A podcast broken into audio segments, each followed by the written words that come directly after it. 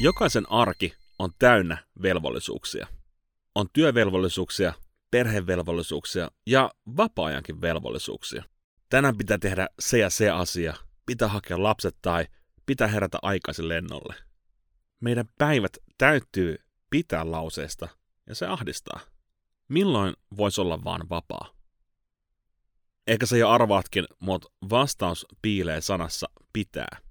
Mä aloin itse korvaamaan ton sanan sanalla saan, ja se oli käänteen tekevää. Yhtäkkiä mä sain tehdä sen ja sen asian, mä sain herätä aikaisen lennolle ja mä sain viedä koiran ulos. Kuinka vapauttavaa. Me usein eletään itse rakentamassamme kultaisessa häkissä, jonka oven me ollaan itse sulkeneet. Mutta se ei ole lukossa. Me saadaan itse astua sieltä ulos heti kun me halutaan.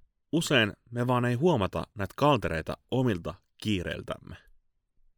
Siksi mä haastankin sut muuttamaan sun seuraavan päivän pitää sanat saan sanaksi. Mä väitän, että sä tulet pitämään lopputuloksesta. Rakkaudella, Mikael.